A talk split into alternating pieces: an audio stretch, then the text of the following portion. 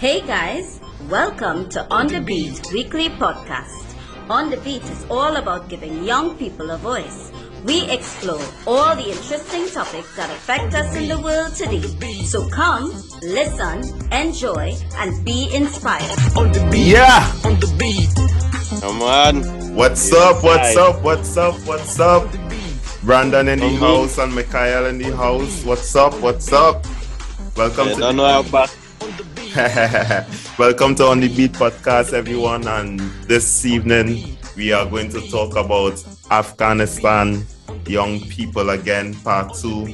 All right, we piggybacking on what was said before in the previous episode.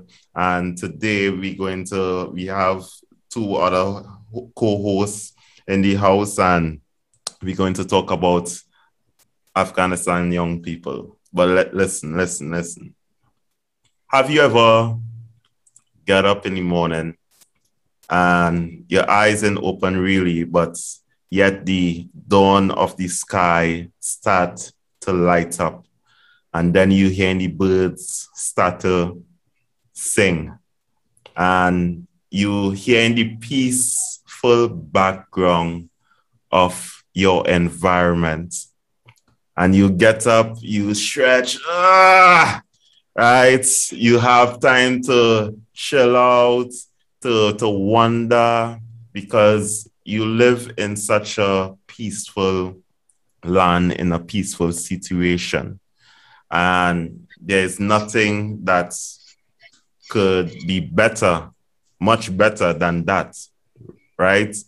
And to get off of your cozy bed and to have the ability to have food on the table and clothes on your back and even shelter. Uh, it's a blessing for everybody. So, but think of this. By contrast, you get up in the morning and you hearing gunshots blazing. You hearing bomb blowing up. You hearing people scampering. You seeing that, hey, you don't have a proper bed to lie down. You can't even think about what to eat because you're thinking about scampering for your life. And lo and behold, the life that they used to believe in, that it started to dream about because it started to go into go to school and and it started to think about career wise and so on. All of a sudden, that is changed. And now you're thinking about survival rather than your future. So let me bring in Brandon and Mikhail in this in this conversation. And it's a beautiful day, guys, in Trinidad and Tobago, and we are blessed in this world, in this part of the world. So, Good Brandon, weather, good weather. Yes, good weather, right? And I see you enjoying Amazing it, Mikhail. You enjoying it right now? Yeah, man. I mean, fresh breeze, everything out there, feeling nice. so, Brandon, um, as a young person, you don't already have a normal background as other young people. But can you foresee yourself or put yourself in such situation where you might get up one day and then you hear that the US Army leaving, you hear um, all of a sudden the Taliban moving in, and then worse yet, the Taliban take over your city and the government. What, what is your response might be? Well, I certainly cannot say that I would survive that for much for long at all. Yeah. So shout out to all of those young people who survived for this long under the Taliban's rule. Um, but to hear that the US Army pulling out earlier and the Taliban taking over my entire hometown, my government, all that, um, that instilling fear into me because normally online we'll hear US Army, best military force in the world, arguably the best military force in the world. Hmm. So to hear that they're leaving, which I would say is something of safety, to hear that they're leaving, I would not feel safe in my own home. I wouldn't feel safe out on the streets. And really and truly, like it, it will mess up my psychic because then I wouldn't know who to trust. I might not even trust my family because I don't know what's going on behind the behind closed doors. Because again, I'm a child. I'm not supposed to be in Yeah. adult conversations. Yeah, yeah. But they forced me out of the room. I can't help but think that there's something wrong. Why mommy and daddy not talking to me again? And yeah, just it is it's not an ideal situation to be in as a young person. Mikhail, the um the you are a footballer, right? By- By trade, is a footballer by trade, and um, have you ever think of the process that you as a young footballer, um, you thinking about life in football, playing for your club, playing for your country, and all of a sudden, um, war break out. Well, not exactly war, but fear break out, and um, and you went scampering, you tried to hop a plane, and um, because they tried to leave the country, and didn't hop the plane by going inside the plane, he hop the plane by trying to scale the plane while it take off, and Hmm. all of a sudden, you lose your balance or you lose your grip, and that's the end of you. Have you ever thought of what's going on there? Well, first we begin with rest in peace to that young young boy of full talent. Um, as I smiling, but it's not a smiling situation. I'm smiling because I can't just picture myself in this situation because this situation is so. It's like I live in hell, I should say, right? So from like moving into paradise with a blink of an eye, as soon as Brandon said, as soon as the best army in the world, US, arguably, and allies pull out. And as soon as it happened, the Taliban come in. Like, what is your last chances? What is your last matter? You would want to enjoy football, but with all this situation going on, there is no room to en- for enjoyment, not even home. So, at this situation, I may have probably end up in the same situation, trying to escape, trying to find peace. So I don't know if that answer yeah, as good as possible, but as so I really can't imagine or picture the situation, picture myself being in this situation. So, so tell me, um, Brandon, what is your views on these situations? Uh, what what is happening now? Let me hear you. Well, right now it's very scary because um, I wrote down some specifics of what the Taliban has at their disposal. Yeah. So currently, the Taliban has an air force with 11 military bases. They have six A-29 light light attack aircrafts, 174 Humvees, 10,000 2.75 inch high explosive rockets, 61,000 40 millimeter high explosive rounds, 9 million rounds of 0.56 ammunition, and 20 million rounds of 7.62 millimeter bullets.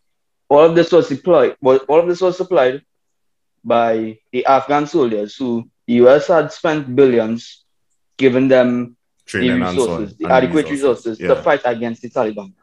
And because the Afghans put down their arms, put down their weapons, abandoned the bases, the Taliban took it over. I can't blame the Afghans for abandoning their quest. I can't blame them. I would be terrified as well. If Mhm. I know for a fact I'm a soldier, I have a wife, I have young kids, I won't want to put my life in risk at risk. Well, I mean that's the basis of a soldier, but I still won't want my children growing up without a father and knowing that well, the Taliban killed them and, and that will mess with the psychic of a So, so, so you think um because of that security or that fear for their family, even though they had all those ammunitions in place to try to stand against the Taliban, um, you think that they forgot what they have in their hands and just look to Mhm. flee to avoid Exactly. bloodshed. Well, from what I think, I think that the soldiers were terrified that the Taliban would use their family to Mhm. get to them. Because I, I can't remember exactly where I saw this quote, but I saw it at um and the quote went like the way to a man or the way through a man is through his family. The threaten a man's family, you get the man. You get him to do whatever you want. So I think that is what the Afghan soldiers that is when the Afghan soldiers realized my family could be in danger. They could kill my son, they could kill my daughter, they could kill my wife, they could kill Yeah. my mom. I don't Oh. think that the risk is great enough. It could be as simple as this too. They say, okay, well, the US Army is leaving. What chance do we stand? It could be simple as that. Just knowing the history of the Taliban, Exactly. you know, exactly. Just by hearing the history alone, put fear into you.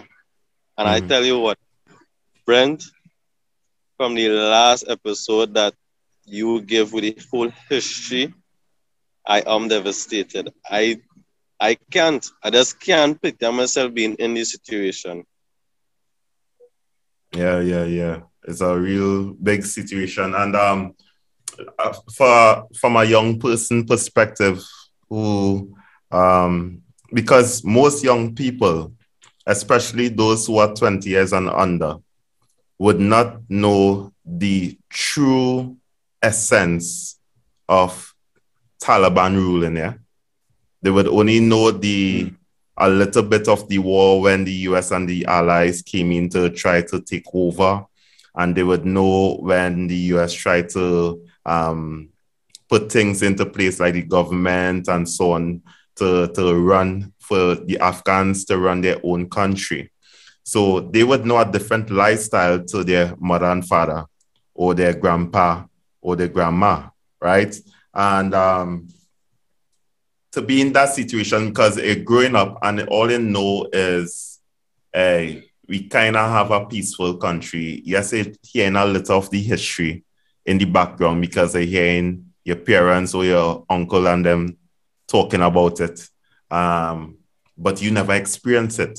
And all of a sudden now, all the so-called rumors that was happening in the background become reality. and Mm. it used to be going to school and all of a sudden hey forget about school it used to even those who for example um offset one of y'all was talking about the woman right and um yeah give give me a little more about what is what is happening in young woman lives because as a young woman who didn't have identity before right? And it growing up now with this new identity, and all of a sudden it could be taken away from you. Well, Brent, from research and breaking news, it is said that the Taliban's are marrying young girls. Girls are being forced to marry the Taliban armies and being forced into sex. And again, from research again, women, well, young women have no say. They are not even allowed to be on the streets because the Taliban, Ta- Taliban, correct me if I'm wrong, men said that they have no respect for a woman in a war's life. And this is the words of a member of the Taliban. They are no respect for women. Women are not to be seen on the streets. Women are not to work. It's like women don't exist for say, unless it's other probably for marriage. Be- Because they, me- because they treat them as a property as well. Yeah, they treat Yeah. them as a property. And not just a overall property, property, but a property for one aspect only, which is marriage and for marriage sex. Yeah. So it's like women are being forced to do what they don't want or forced to be with somebody that they don't want to be with. So for me, I don't know if you all see it as enslavement, but for me, I see it as enslavement because being forced to do something that you don't want to do is enslavement for me. It's like I say, Brent, okay, come and do this for me. Come and work for me. Come and cut my grass, for example. Mhm. And you say no. And I could walk out with walk out with ammunition. I say if you don't cut my grass, is either you do it or you'll be executed. And this is the fear that these young people are living with today at this moment. And to top it off, they are I just saying, like, let's say last 9 11, when the Taliban take over was in 2012, right? Correct me if I'm wrong. Well, be, uh, before that, but yeah, go ahead. Um, so what about the young people that face the Taliban takeover twice from then to now? Yeah, yeah, yeah. What? How? How are they feeling? What are they going through? What's the mindset of them? Are they do do they just give up, or do they fight for their life? Yeah, because because they would have seen um, how the Taliban will have ruled before, and they would be fearing the same thing to happen again. And and come come back to the young woman what he was talking about. I was listening on BBC that um, one of the young women were actually crying in an interview in the BBC, and she's a journalist. She's a young journalist, and she says she loved her job, she loved her country, but yet she is forced to leave her country if she wants to live and if she wants to continue doing her job, but yet she loves her country. And then she said, when she leaves, she don't know where she going, and she doubts she will even she will ever um, come back to her own country. So the passion it was hearing in the voice and the the yes, the passion and the sadness that they was saying in the voice was really impacting as well. And this is what they're going through. They don't only enslave your body, they enslave your mind as well. Because I mean if you if you have to leave your country and you're saying that you don't want to come back, then that just instill that just to me suggesting that they instill so much fear into you that you don't want another takeover to happen. And you don't want um, a close relative or you don't want yourself actually to go through that or go through what those young girls are going through right now. Being Yeah. forced to marry Taliban men, being forced to do things that they don't want to do. They are young girls, young young girls who are now mm, probably going through puberty or still going through puberty and not understanding what's going on. Yeah. Yeah. We don't know their backstory. We don't know how they ended up in that situation. It could be that the Taliban killed their entire family and left her because she was young, beautiful, and the Taliban men thought that, all right, since she's young, we can take advantage of her. She's mine. That's my property now. And like I said, it, it says something like a property claim. It is claiming that she is mine. You can't do anything. Or you can't do anything. I tell you what to do. And so on and so forth.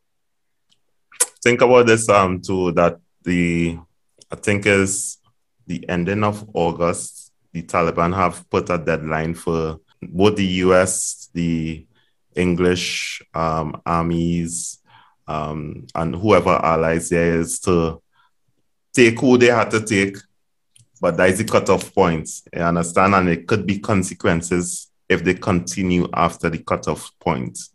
So now, if a watching the updates, um, now people even fear more that they may not get ever get to leave the country. Even it have others who are trying to take the long road towards um, crossing the border in Pakistan, right? And I mean, it's a real sad situation. And and if it on the um, know of the Taliban as well, Afghanistan is the number one um, the number one producers of heroin in Europe, right? So them is a big drug, a drug country basically, right? We're pushing and and to know that the Taliban's take over now, they their duty or their um, income is all about pushing drugs, it's all about trafficking, it's all about the hard, fast rule right? And there's the, there's the kind of environment in. People, the audience out there who is listening to us, I hope y'all this inspire y'all to exactly it inspire y'all to actually reach out somehow to um, the Afghans. And um, if not the Afghans, it have many many young people out there to reach out to um, in various nationalities. And um, help out your neighbor, help out your friend, and you don't know how you go Dear swing brothers it. and sisters, keep up. Yep. uh, Say, we signing man. off on the It was beat. nice. Thank you for listening to On the Beat podcast. Feel free to share, follow, and subscribe on YouTube, Spotify, Facebook, and Instagram. Stay blessed, everyone.